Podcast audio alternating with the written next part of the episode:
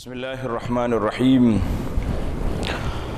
الحمد لله رب العالمين والصلاة والسلام على رسوله الأمين نبينا محمد بن عبد الله وعلى آله وصحبه ومن سار على نهجه واهتدى بهديه واستنى بسنته إلى يوم الدين أما بعد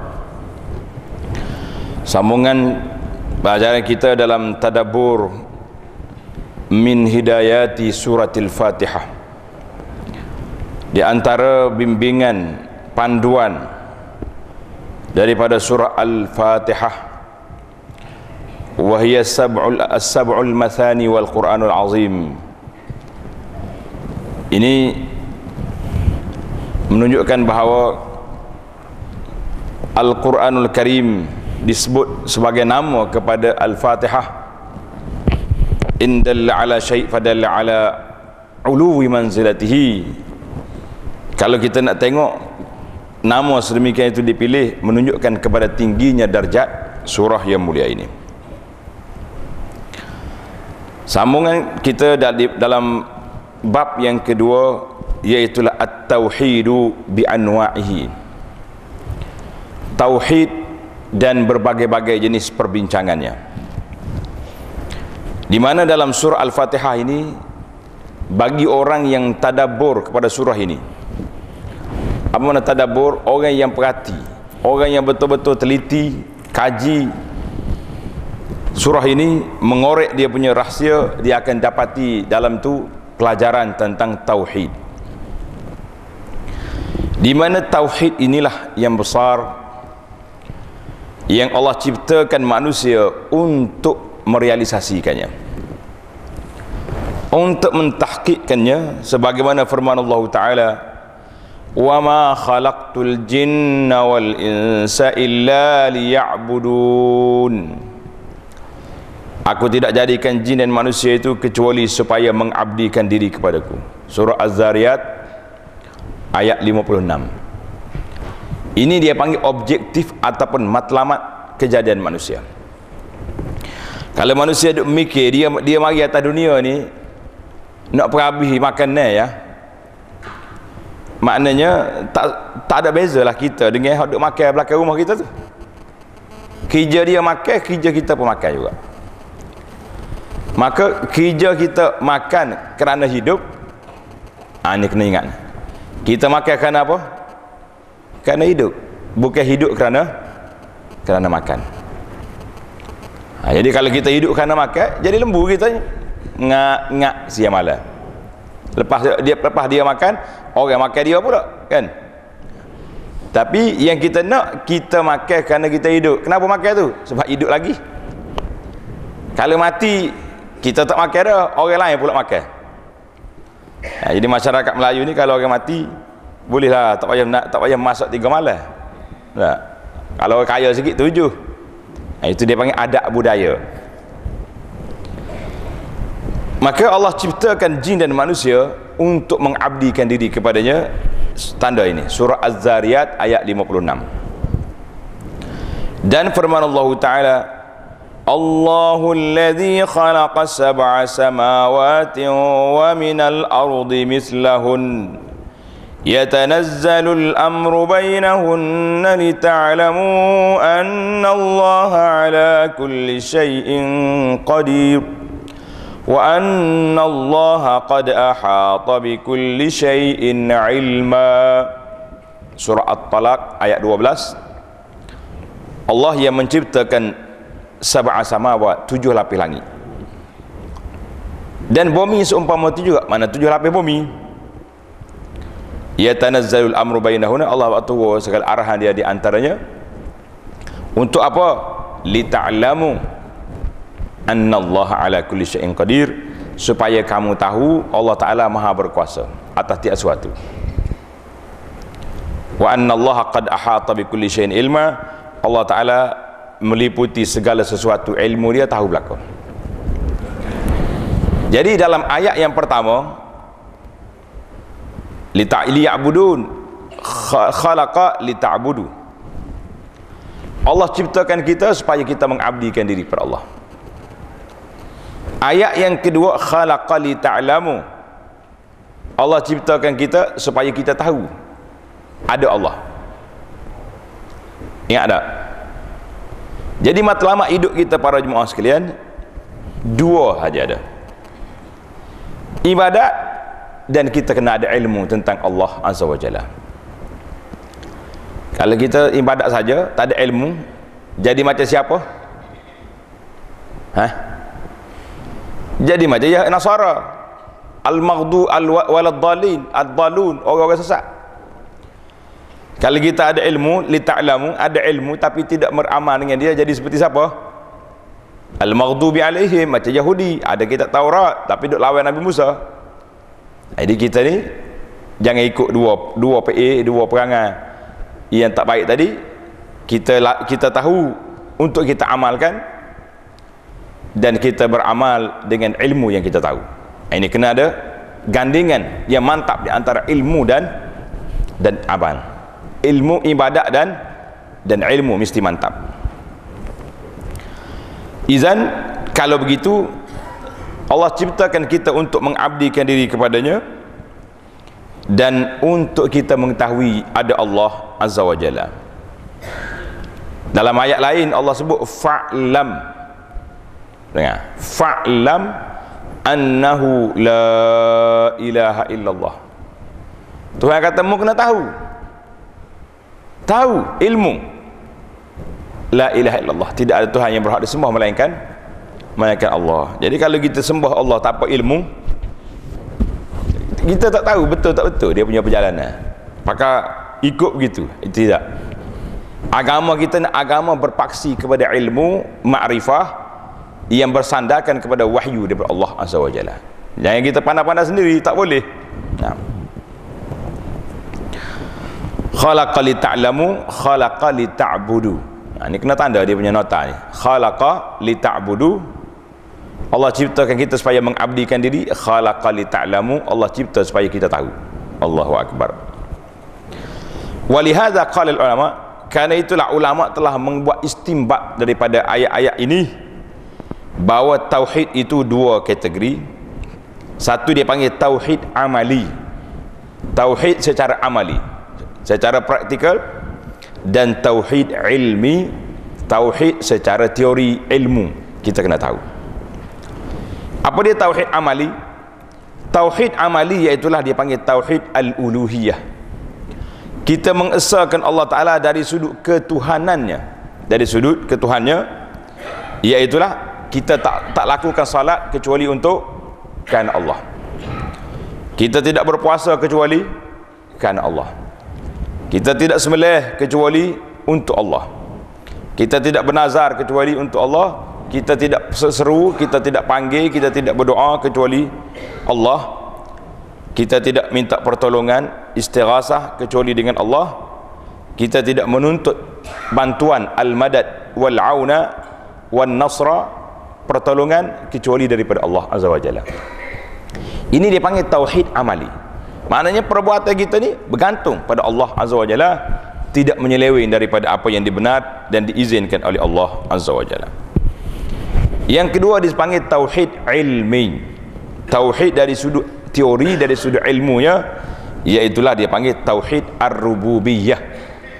Kita mengesahkan Allah Ta'ala di dalam ketuanannya ketuanannya dan kita esakan Allah Ta'ala tauhid dari sudut nama-nama Allah Ta'ala yang indah wasifat dan sifat-sifat Allah Ta'ala yang maha tinggi.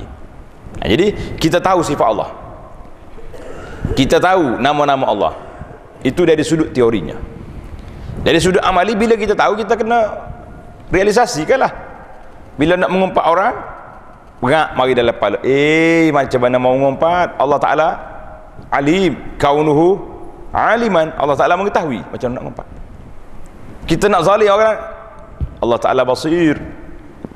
Allah Ta'ala maha melihat. Macam mana? Jadi itu dari sudut teori dengan amali serentak. Maka barulah dipanggil komplit kita punya perjalanan. Kita tahu Allah Ta'ala kita beriman dengan Allah Ta'ala dengan ketuanannya dengan ketinggiannya dengan jalal Allah Ta'ala dengan segala kemuliaan kemuliaan Allah Ta'ala dengan segala kamal kesempurnaannya nama-nama dan sifatnya sebagaimana Allah Taala sebut dalam surah Al-Hasyr 22 hingga 24 bermula daripada huwallahu allazi la ilaha illa huwa alimul ghaibi wasyahadati huwar rahmanur rahim والله الذي لا إله إلا هو الملك القدوس السلام المؤمن المؤمن المهيمن العزيز الجبار المتكبر. سبحان الله عما يشركون هو الله الخالق البارئ المصور له الأسماء الحسنى يسبح له ما في السماوات والأرض وهو العزيز الحكيم. Tanda ayat ni Al-Hashr 22 hingga 24 ayat ni mengandungi nama Allah Ta'ala mengandungi sifat-sifat Allah Ta'ala. Huwallah. Siapa Allah? Allazi la ilaha illahu. Sifat dia tak ada Tuhan lain pada dia. Yang berhak disembah. Alimul ghaib. Tahu benda ghaib. Tahu benda terang. Huwar rahmanur rahim. Sifat dia ke-19 bersifat dengan rahim. Huwallahu allazi la ilaha illahu. Sekali lagi Allah ulang Al-Malik Al-Quddus As-Salam Al-Mu'min. Ini semua nama-nama Allah Ta'ala yang maha indah. Jadi maka kita kena beriman dengan nama-nama dan sifat-sifat Allah Ta'ala yang maha yang besar. Maka kita mengetahui bahawa Al-Malikur Ar-Razzaq Raja segala pemerintah.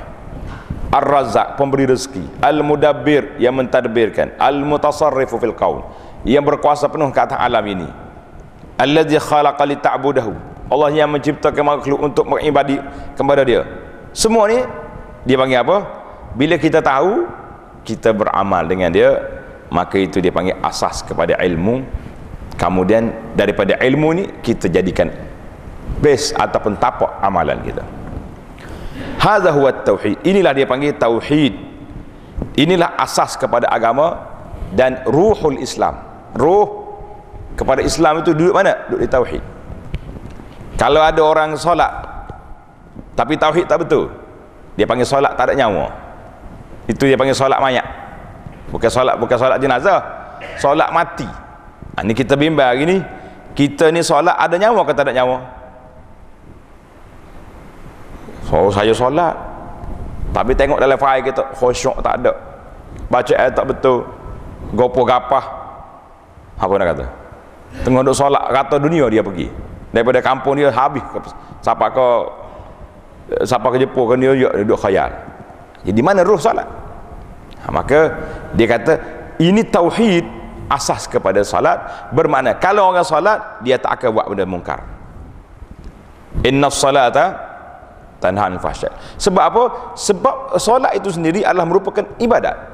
Ia menjadi kemuncak kepada ruh kita punya kedudukan maka tauhid itu asas ibadat itu adalah dibina di atas tapak yang kukuh. Hmm. ini kita bimbang hari ni solat lepas solat eh pergi cari tok bomo pula. Kalau tok bomo nak pecik orang betul orang tidak jadi masalah. Tok bomo maksud sini kita kena kena eh, fahamkan dia punya skop iaitulah duk percaya ke benda-benda gaib.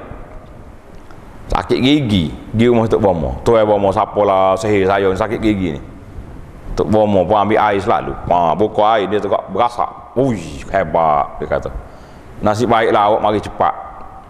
Kalau tidak buruk gigi. Ya. Pergi hospital, doktor cabut ada 5 minit. Peh, klik tak sakit eh. Benda-benda macam ni kita mudah percaya dia panggil benda mistik. Percaya ke benda-benda yang khurafat.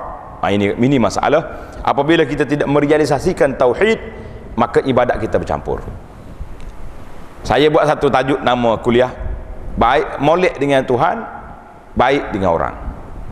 Nah, jadi kita kena baik dengan molek ibadat kita dengan Allah Ta'ala tapi hubungan kita dengan makhluk juga biar biar comel biar cantik. Nah, kalau tidak masalah kita ini tak cukup asas. Maka tauhid itu asas kepada agama ruh kepada Islam eh, alamat kepada kebahagiaan seseorang itu kerana semua ibadat yang kita buat tidak diterima kecuali melalui lorong Islam. Orang bukan Islam kalau dia buat baik. Eh ramai orang Islam buat baik. Ya bila orang minta derma cik toke ni derma nak buat sekolah. Buat surah dia bagi. Puluh ringgit bagi. Lima puluh ringgit bagi lagi. Kalau orang-orang minta derma atau orang dia kenal dia bagi banyak duit. Tapi oleh kerana dia tidak ada base tidak ada tapak tauhid maka ibadat dia sedekah dia tak jadi apa. Ha ini masalah. Eh? Jadi siapa dia hilang tauhid maka dia lam yantafi' dia tak dapat manfaat daripada amalan yang dia buat dan dia tidak dapat faedah daripada ibadat. Kalau dia pergi solat pun saja. Ini kita bimbang hari ni. Takut kita duk tunggu siang malam di masjid. Tapi oleh kerana kepercayaan karut kita pergi duk cari duk percaya kepada bomo-bomo yang yang mendakwa tahu benda gaib dia menyebabkan runtuh kita punya ibadat.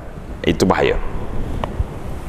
Allahu Akbar. Jadi tauhid itu asas kepada kabul segala amalan dan fabihi takunu maka segala ibadat yang kita tauhid yang kita nak pegang ini biarlah tauhid yang sahih yang diterima oleh Allah Azza wa Jalla landasannya. Sebagaimana firman Allah Taala ila allazina min qablik. La in asyrakta la yahbatanna 'amaluka wa la takunanna minal khasirin. Balillaha fa'bud wa kum minasyakirin ha, wa kum minasyakirin walaqad hu'iyaika telah sungguhnya kami telah wahyukan padamu ya Muhammad sallallahu alaihi wasallam dan kepada nabi-nabi sebelum daripadamu la in asyrakta kalau kamu syirik la yahbatanna amaluka semua amalanmu akan gugur. Dan kamu akan jadi manusia yang rugi. Balillaha fa'bud bahkan hanya Allah Ta'ala yang kamu sembah. Dan jadilah kamu daripada orang yang syukur. Surah Az-Zumar ayat 65-66 sabda Nabi Sallallahu Alaihi Wasallam ad-du'a'u huwal ibadah. Ad-du'a huwal ibadah doa itu sendiri adalah ibadah jadi kita dah bincang dalam dalam tajuk doa dalam siri sunnah harian kita mesti berdoa siang dan malam pagi petang doa pada Allah Ta'ala Jangan duk ikut ah, tak apa saya pergi majlis imam doa. Imam doa umum saja. Dia doa ke uh, kepada orang ramai. Jadi permintaan khusus kita kita lah kena minta. Jangan tunggu imam. Hadis ini riwayat Abu Daud dengan sanad yang sahih. Wa qala sallallahu alaihi wasallam li Abbas. Ah dengar ni. Pelajar-pelajar kita dengar.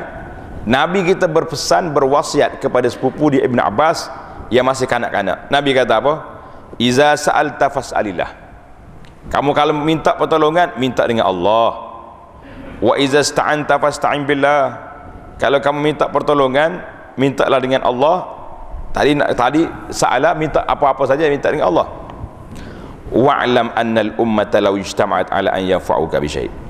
Ketahuilah bahawa kalaulah umat ini seluruhnya berkumpul untuk nak bagi manfaat kepada kita lam yanfa'uka illa bi syai'in qad katabahu Allahu lak. Mereka tak akan dapat beri manfaat kecuali setakat yang Tuhan izinkan. Kita kan tengok. Kalau tidak orang kaya-kaya tak sakit dia, tak mati. Sebab bila dia sakit, doktor seluruh dunia boleh mari kumpul. Ataupun dia dibawa ke hospital yang paling pakar dalam dunia. Hmm, tak, siapa hospital mati dah. Nabi kata kalau dunia ni semua berkumpul untuk beri mudarat kepada kamu, lam yadurruka tidak memberi mudarat kepada kamu illa bi syai'in qad katabahu Allahu alaik kecuali apa yang Allah telah letak orang ni kena aku jadi kena rufi'atil alqlam wa jaffatis suhub. Artinya pena telah angkat kertas sudah kering. Ini ketetapan Allah azza wa jalla. Tak boleh lagi kita nak usip jadi kalau kita faham benda ni barulah duduk di makam kita iyyaka na'budu wa iyyaka nasta'in. Tidak lagi. Maka surah al-fatihah ini mengandungi iaitulah at-tauhid mengandungi isi kandungan tauhid yang besar ayat yang pertama. Alhamdulillahi rabbil alamin. Segala puji bagi Allah Tuhan pemilik sekalian alam. Alhamdu dengan mana as-sana'u Allah puji kepada Allah Taala. Dan ke atas nama-namanya yang indah. Ke atas sifat-sifatnya yang agung. Ke atas nikmatnya yang tidak diterhingga dan segala pemberian anugerah Allah Ta'ala yang tidak terhitung.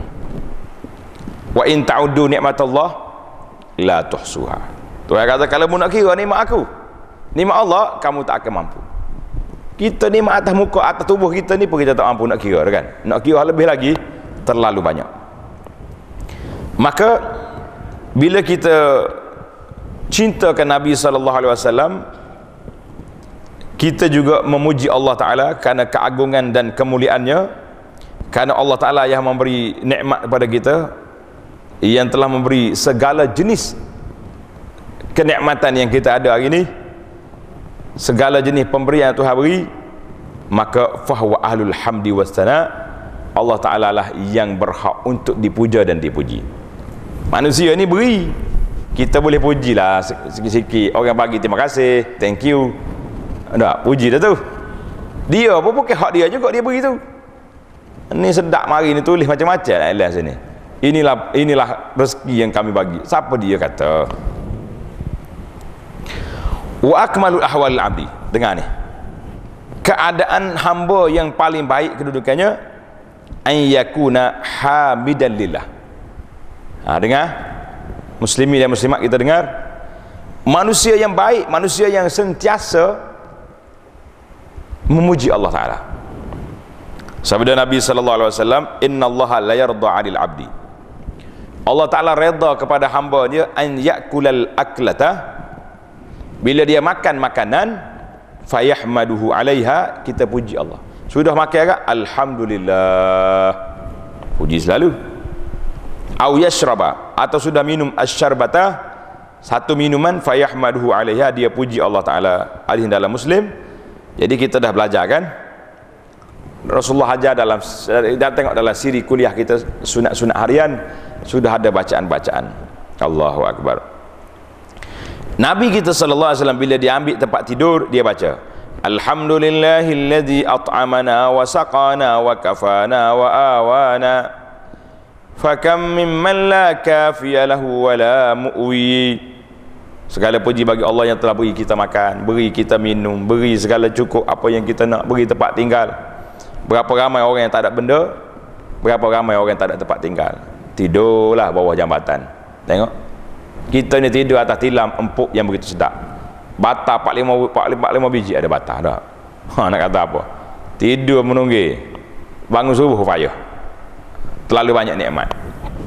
Ni jadi kita ni sentiasa hamba yang baik kita nak jadi orang baik ke tak? Nak jadi hamba yang baik sentiasa ber memuji Allah taala. Sentiasa mengucap alhamdulillah. Itu Alhamdulillahi Rabbil Alamin kita puji Allah Ta'ala. Rabbil Alamin itu apa? Rabbi Al-Alamin fihi al-imanu birububiyatillah. Ini istimbat kita beriman dengan ketuhanan Allah. Kita ada dua ketuhanan al-uluhiyah yang kedua ketuhanan dengan makna ar-rububiyah. Rabb dengan makna tuan bagi segala alam. Tak ada tuan lain. Warrabu dengan mana al-maliku pemilik al-khaliq pencipta ar-razik pemberi rezeki al-mudabbir pentadbir al-mutasarrif yang berkuasa penuh mengatur sana sini. Al-muhyi menghidupkan mumit mematikan. Al-qabid yang memegang. Al-basitu al-khafid. Jadi semua. Nama-nama asma' husna tu itu dipanggil Allah Subhanahu wa taala tuan segala alamin rabb al alamin Nabi sallallahu wa azza wa jalla Allah taala dia boleh buat apa dia nak? Nak iza arada syan an yaqula lahu kun fayakun. Jadi selalu. Allahu akbar. Qulillahumma malikal mulk. Tu'til mulka man tasha wa tanzi'ul mulka mimman tasha wa tu'izzu man tasha wa tuzillu man tasha biadikal khair innaka ala kulli syai'in qadir. Qulillah katakanlah Allah taala tu malikul mulk. Raja bagi segala raja. Dia bagi kerajaan kepada siapa dia nak bagi? Dia nak cabut kepada siapa nak cabut. Allah muliakan siapa dia nak muliakan? Allah hina siapa yang dia nak hinakan biadikal khair. Di tanganmu lah ya Allah segala kebajikan. Innaka ala kulli syai'in qadir. Surah surah ali imran ayat 26 dan terdapat lagi surah lain surah al-an'am ayat 65 sebagaimana Tuhan kata qul huwal qadiru ala an yab'asa alaikum azaban min fawqikum au min tahti arjulikum. Katakanlah Allah Ta'ala yang berkuasa untuk membangkitkan menghantar ke atas kamu azab daripada atas min tahti arjulikum daripada bawah kaki kita. Au au yalbisakum syi'a. Ataupun Allah Taala mari wa yuziqa ba'dakum ba'sa ba' Allah Taala timpa ke atas kita sebahagian dengan yang lain. La ilaha illallah. Unzur anaknya sini. Tengok. Kaifa nusarriful ayati la'allahum yafqahun. Bagaimana Allah Taala tunjukkan kepada kita ayat-ayat kekuasaannya supaya kita faham. Surah al-an'am 65 kata di ulama tafsir la'allahum yafqahun. Supaya mudah-mudahan mereka itu faham. Apa dia faham? Ai ma khuliqu lahu wa ujidu li tahqiqihi. Apa yang Allah ciptakan kita ini untuk merealisasikannya. Dia siapa? Ibadat kepada Allah taala dan ikhlaskan kepada Allah. Ha, makna azaban min fawqikum. Allah taala azab atas azab daripada atas. Kata di ulama kasawaiki seperti petir. Wariyahil mudabmirah angin yang meng, mengapa ni yang berkencang yang kuat ribut taufan itu semua itu mari daripada atas. Au min tahti arjulikum ataupun Allah Taala hantar mari azab daripada bawah kaki kita. Kazzalazili wal khasfi. Gempa bumi ataupun bumi tenggelam. Dipanggil ditelan bumi. Nauzubillah lah. Gitu kan? Semua ni bala belaka fallahu qadirun ala kulli syai. Allah taala berkuasa di atas sesuatu. Tuhan nak buat dia kuasa ke tidak? Sangat berkuasa. Bukan sangat berkuasa sangat berkuasa. Maka kerana itulah kita bila kita kenal Allah taala dari sudut amali dari sudut ilminya kita kenal Allah taala ini sifat dia ini kuasa dia maka sangat berat kalau kita pergi cari manusia lain untuk kita halakan permohonan kita dalam perkara yang khas untuk Allah azza wajalla jadi di antara benda yang tak kena kita gini. Bila berlaku gempa bumi. Berlaku tanah runtuh. Tertimbuh orang contohnya. Berlaku apa lah sebenarnya. Dia kata apa? Zawahir tabi'iyah. Ha, dia panggil bencana alam. Oh, berlaku bencana alam. Pasal apa? Mereka tak nak disebahkan benda itu kepada amaran Allah Azza wa Jalla. Dia kata ini bencana alam biasalah hujan lebat gak terbalik bumi itu ni apa ni bukit runtuh. Uh, biasalah ada main biasalah. Sebab kita orang yang bercakap tu orang tidak beriman pada Allah Azza wa Jalla. Kalau orang beriman pada Allah dia tak kata lagi tu. Dia kata ini semua ni bencana. Allah Ta'ala timpakan ke atas kita kerana kesalahan kita. Banyak buat dosa mungkar maksiat. Barulah kita nak insaf. Ni tak ini bencana alam jadi siapa dia buat kacau? Alam yang buat bencana kepada kita. Kita terlupa kepada amaran Allah Azza wa Jalla, maka ini satu kesilapan. Hmm. Allahu Akbar. Kata Allah Taala, "Wa ma nursilu bil ayati illa takhwifa." Kami tidak hantar mari ayat-ayat tanda-tanda kekuasaan Allah Taala ini sama ada bencana ke apa benda ke semuanya untuk nak menakutkan kamu supaya kita sedar kita ingat maka seorang itu beriman kepada Allah Ta'ala iman seorang itu kepada Allah Ta'ala mestilah dia ada dua. Ikhlaskan ubudiyah beribadat kepada Allah Ta'ala dan ikhlaskan ibadat kepada Allah. Inilah yang disebut dalam surah ini. Haza siratum mustaqim. Ini jalan yang lurus. Inna allaha huwa rabbi wa rabbukum fa'buduh. Haza siratum mustaqim. Inilah jalan yang yang lurus. Fala syarika lillah maka tidak ada sekutu bagi Allah Ta'ala di dalam segala perkara. Jadi kita baca Bismillahirrahmanirrahim. Bismillahirrahmanirrahim. Dengan nama Allah Ta'ala yang maha pemurah lagi maha kesian belas dalam Al-Fatihah kita ada Alhamdulillahirrabbilalamin ha. Ar-Rahmanirrahim. Ingat dalam kita ada Ar-Rahman Ar-Rahim apa nak Ar-Rahman Ar-Rahim Allah Ta'ala yang bersifat Rahman kesian belah dia. Bersifat Rahim dengan hamba-hamba dia. Maka Allah Ta'ala bersifat dengan rahmat kepada hamba dia. Kerana nama-nama Allah Ta'ala semuanya menunjukkan kepada subutul sifatil kamal. Menunjukkan kepada sempurnanya sifat sifat Allah Azza wa Jalla. Jadi dalam dalam ayat ini dalam bab tauhid bila kata ar-rahman rahim menunjukkan kepada sifat Allah taala dan nama-nama dia. Daripada Umar bin Ibn Khattab. Dengar ni dengar hadis ni. Umar kata apa? Qadima ala nabi sallallahu alaihi wasallam sabyun. Orang bawa kepada nabi sallallahu alaihi wasallam tawanan perang. Sabyun ni mana tawanan? Fa iza imra'atun minas sabi. Tiba-tiba ada seorang perempuan dari kalangan tawanan itu duduk beri susu kepada anak dia. Ataupun dia dapat tengok kanak-kanak baby lapar dia ambil dia bagi susu. Makcik ni. Nabi duk tengok. Nabi pun kata eh para sahabat. Atarawna hadhihi tarihatan waladaha finnar? Mu tengok ni makcik ni. Kesian dia ke budak-budak.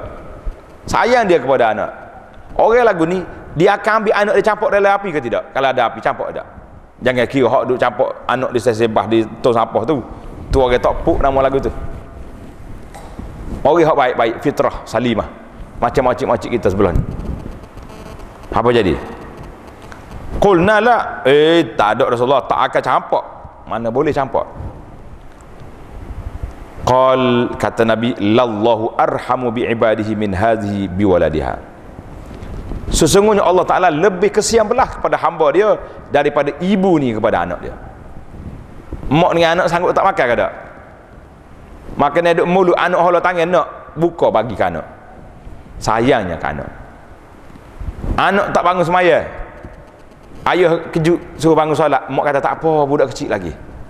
Saya ke anak biar tak semaya tak apa. Betul tak? Ha, nak ceritanya sayangnya kita kepada anak tapi Nabi buat bandingan Allah lebih kesian belah kepada hamba dia daripada ibu sayang kepada anak. Ini bayangan yang cukup menarik. Maka rahmat Allah Ta'ala sangat luas. Bila kamu kena Tuhan kamu ni bersifat dengan Rahman bersifat dengan Rahmi, Rahim ha? kita pula tahu kita ni sangat berhajat kepada Allah Ta'ala maka ketika itu kitalah hamba dia yang benar beriman kepada Allah Ta'ala jadi mari pada ayat lagi. Iyyaka na'budu wa iyyaka nasta'in. Hanya kepada engkau ya Allah yang kami sembah. Hanya kepada engkau ya Allah kami tak pertolongan. Apa nak jadi? Kita panggil ifrad bil isti'anah. Kita hanya kepada Allah Taala kita minta pertolongan. Maka kita tidak akan sembah lain daripada Allah. Kita tidak akan minta pertolongan lain daripada Allah. Ini dia panggil tauhid. Tauhidullah fil ibadat tauhid di dalam ibadat kepada Allah Taala ataupun disebut dengan nama tauhid ar-rububi uh, tauhid al-uluhiyah. Tauhid al-uluhiyah. Maka kita berkenal dah hari ini bahawa kita ni siapa? Lemah kan? Kita ni berhajat kepada Allah azza wajalla semua benda yang kita buat bergantung dengan kehendak Allah. Jadi kenapa kita nak pergi minta dengan benda lain satu hari Nabi kita berjalan dengan Muaz bin Jabal. Dengan cerita Muaz. Cerita Muaz ni menarik. Muaz ni seorang sahabat yang cerdik. Dengar cerita ni apa dia cerdik? Bila dia tengok Nabi duduk seorang kalau Nabi rehat tidur dia tak kacau lah. Tapi tengok Nabi duduk diam duduk zikir dia mari dekat. Mari tanya soalan.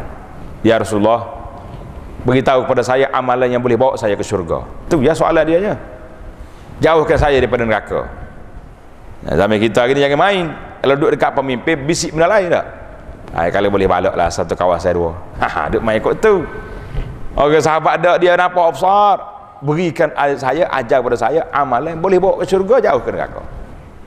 Panjang hadis ni. Nabi kata apa? Satu hari Nabi kita pegang tangan Muaz. Pegang tangan. Nabi kata ya Muaz wallahi inni la uhibbuk. Allahu akbar. Sukanya lagi Muaz.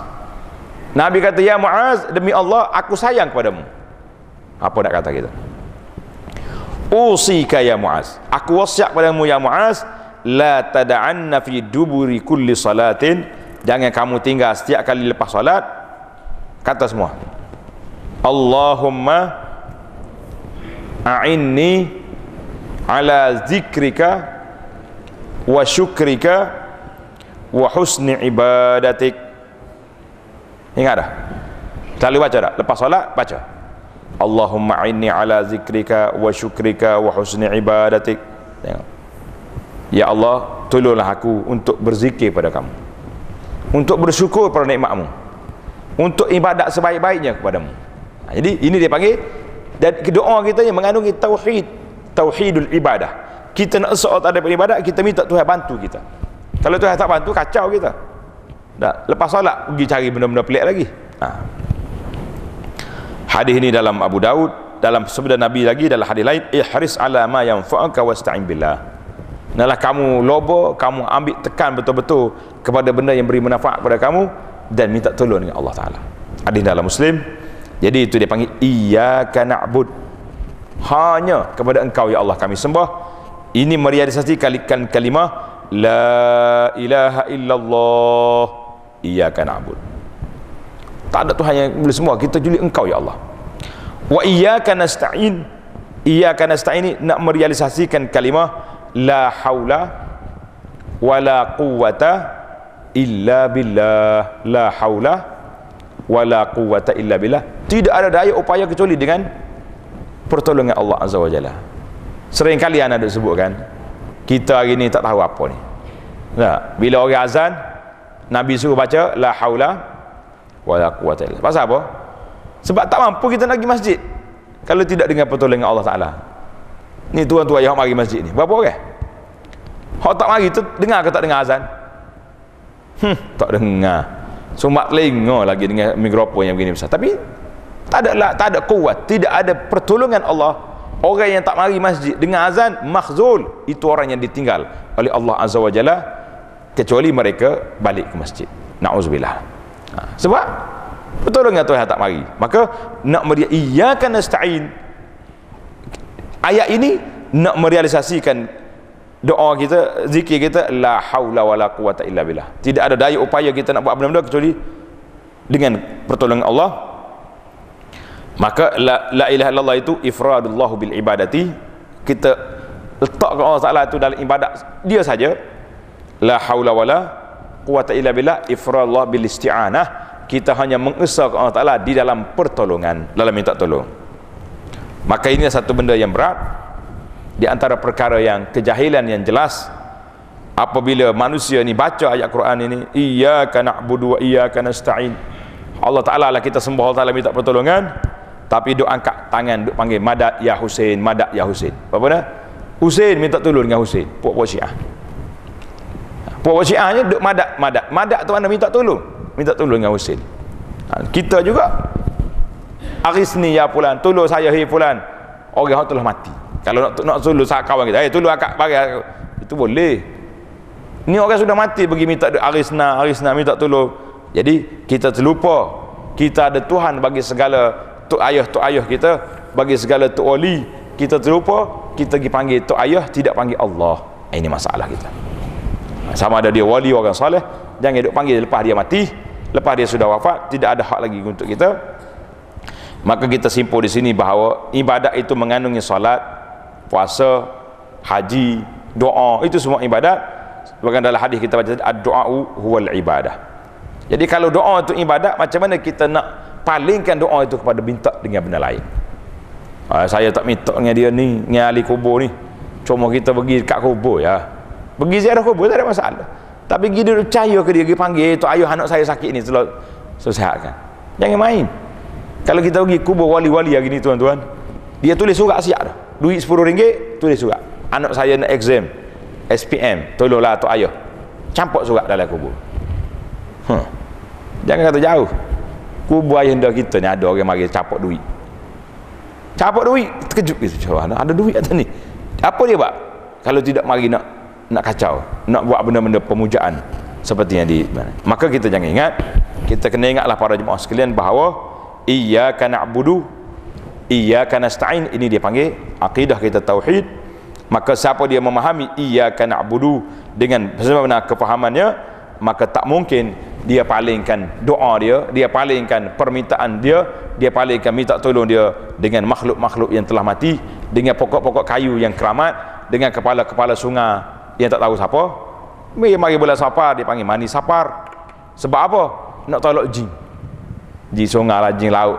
Ini semua khurafat yang tidak boleh kita buat. Maka dalam kita merealisasikan tauhid ini iaitulah iyyaka na'budu wa iyyaka nasta'in jadi kita simpulkan cerita kita ini ada dua. Yang pertama kita baca alhamdulillahirabbil alamin arrahmanir rahim maliki yaumiddin iyyaka na'budu wa iyyaka nasta'in. Maka di sini mengandungi tauhid kepada Allah azza wa jalla. Tauhid dari sudut rabbul alamin. Tauhid dia panggil ar-rububiyah. Ar-Rahmanir Rahim itu dipanggil tauhid asma nama-nama Allah Taala dan sifat-sifat Allah Taala. Iyyaka na'budu wa iyyaka nasta'in ini dia panggil tauhidul ibadah. Tauhid ibadat kita kepada Allah artinya kita mengabdikan diri kepada Allah Taala di dalam permintaan kita dalam sembahan kita. Ini dia panggil dalam sudut bahasa akidah dia panggil istimbat daripada surah Al-Fatihah ini jenis-jenis tauhid yang perlu kita realisasikan. Nah, jadi semuanya istimbat. Tak ada Nabi kata jenis tauhid berapa, tapi dia panggil istimbat. Macam hak tuan-tuan kita duduk belajar tauhid sifat 20. Mana ada Nabi kita bagi 20? Tak ada juga. Maka ulama-ulama istimbat. Allah Taala samian, Allah Taala kaza. Dalam 20 pun ada kata 13, ada kata 20. Itu perbezaan. Jadi tak payahlah kita duduk tekan siapa dia kata pembahagia tiga ni uh, tak betul sebab dibuat oleh uh, orang-orang yang mutaakhirin kita mengatakan ini daripada istiqra sebagaimana ulama-ulama istiqra dalam bab sifat-sifat yang lain dalam sifat ini juga istiqra kepada ayat Quran itu sendiri. Sifat 20 kita istiqra dalam bab yang lain. Ada seorang imam besar nama dia Abi Abdullah Ubaidillah bin Muhammad bin Battah Al-Akbari. Meninggal pada tahun 387 dia kata dalam kitab dia Al-Ibanah an Syari'ati Al-Firqatun Najiyah. Dia kata apa? Asal aslu annal aslal iman billah asal keimanan kita kepada Allah Taala itu yang wajib setiap makhluk itu beriman dengan dia ada tiga perkara. Jadi yang pertama ayat taqidal ab rabbaniyati. Wajib kita beriktikad dalam rububiyah Allah Taala. Ini dia panggil tauhid rububiyah iaitu ketuanan Allah azza wa jalla. Yang kedua ayat taqidal wahdaniyatihi iaitulah kita beriktikad beriktikad dengan keesan Allah taala dalam mana di dalam uluhiyatihi dalam ketuhanan dia supaya kita tidak tidak melakukan perbuatan yang bercanggah. Yang ketiga ya'taqida mausufan bis sifat kita kena beriktikad dengan sifat-sifat Allah taala yang maha mulia yang maha tinggi keadaannya dan nama-nama yang indah. Jadi Ibnu Battah ini meninggal pada tahun 387 dan banyak lagi lah kalam-kalam ulama-ulama salafus salih yang menyebut tentang uh, istimbat ataupun istiqra kepada jenis tauhid yang ada ini wallahu taala a'lam. Wa sallallahu ala nabiyyina Muhammad wa ala alihi wa sahbihi ajma'in. Walhamdulillahi rabbil alamin. Insyaallah kita akan sambung lagi dalam istimbat yang ketiga al-ikhlasu wal mutaba'ah